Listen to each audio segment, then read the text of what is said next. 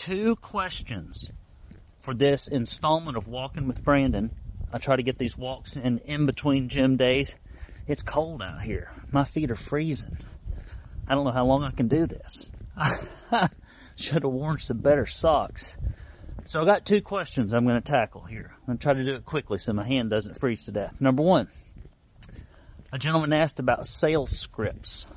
Number two, another gentleman asked about camping lists and camping gear.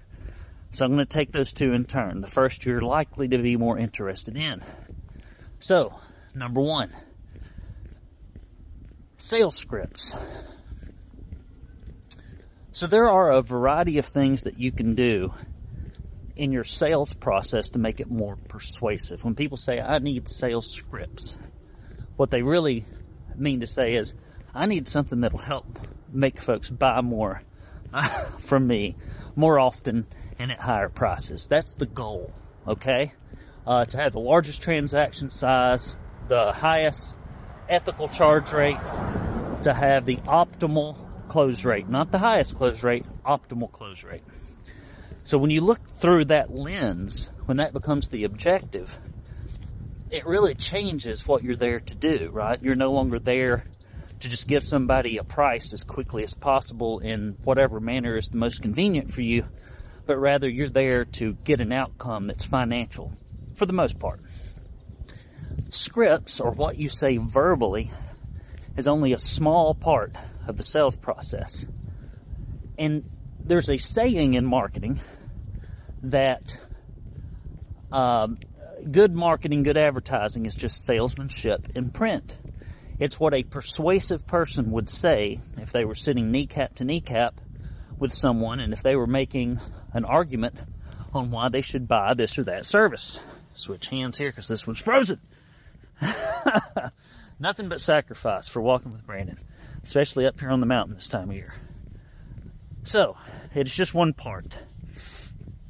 And scripts can be used in a number of different ways and at a number of different uh, times, rather. So, the first script you're going to use is the call intake script. How you answer the phone, those first few sentences out of your mouth, really make a difference. For example, you might answer the phone. Uh, thank you for calling Brandon Lewis Painting, uh, where we have background check painters you can trust in the area's tightest ironclad warranty. This is Susie. How may I help you? That's a lot better than grunting, yeah. I'm here. Hello. Brandon's painting. Which is how most painters answer the phone. That's about how they answer the phone. How you ask people questions, the information you relay to them before you even go see them to set the tone of what's going to go on, right? When I think about scripts, I think about things that are said verbally, okay? But an email can be a script or a template, a text message, your sales presentation, your company story, your consumer buyer guide. It's all just marketing, right? All the way down to your name tag. It's just marketing. Okay? So, how you talk to people on the phone really matters. If you really want to see somebody who does a good job of this, call up your area's best plastic surgeon and, and go in and talk to them about a procedure see all the hoops, see everything that they walk you through, see how they talk to you during your case study appointment and probably a callback appointment. These are things that, that are not done in a cavalier fashion, they're not done differently. They're based on a standard of outcomes. So that call script is really important because it sets the tone for things. Uh, and the other script that you're going to need is what I refer to as your overview script. And that's what happens the first seven minutes that you're at the appointment where you talk to the client about what's going to happen while you're there. You future pace the outcomes and you get their commitment. That's another script. Okay, this is what we're going to do today. Here's why we're going to do it this way. This is the kind of attention I need. This is the time of time commitment. At the end of this time, I'm going to give you a detailed printed proposal on the spot. I'm going to walk you through it line item by line item and ask uh, answer any questions you might have. And if you want to get on the production schedule, we'll take a deposit and have you sign the contract, and that'll save your spot in the queue. Does that sound good to you? Okay, let's get going. Now, not everybody takes deposits. I'm not recommending that you do. Some people do. I never did. but I can see arguments for both sides of it. There are two other scripts. I would say the presentation of the actual estimate is its own script.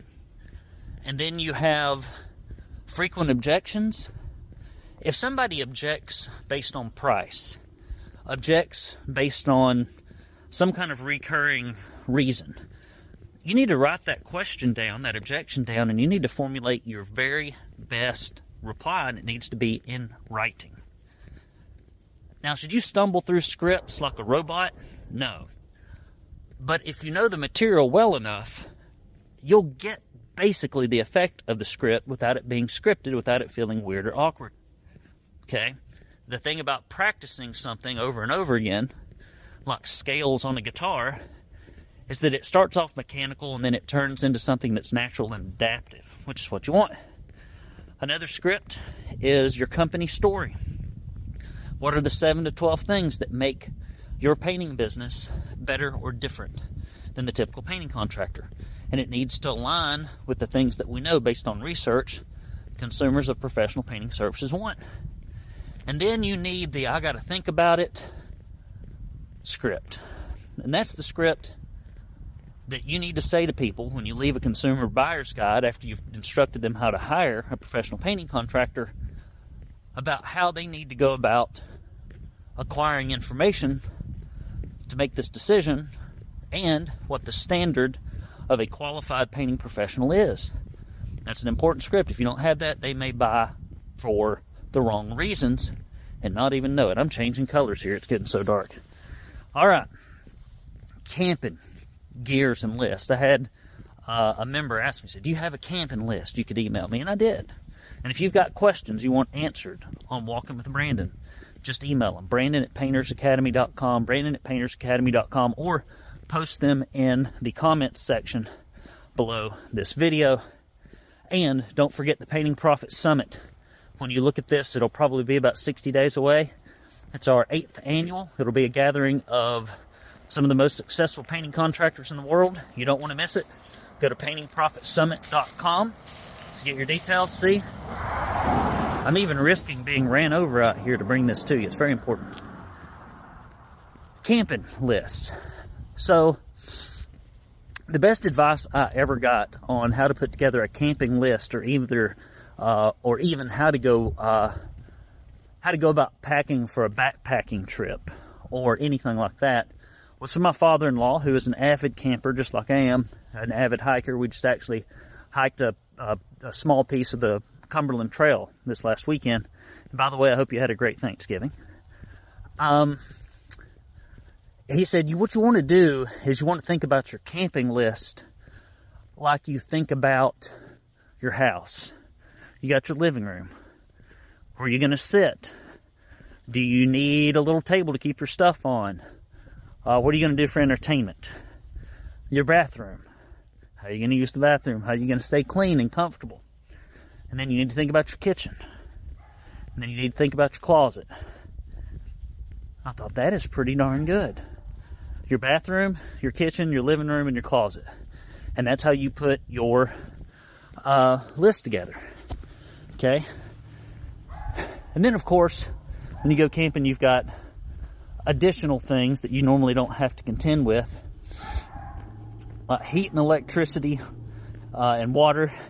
Uh, you have to bring your own, right? You can't just plug it into the wall.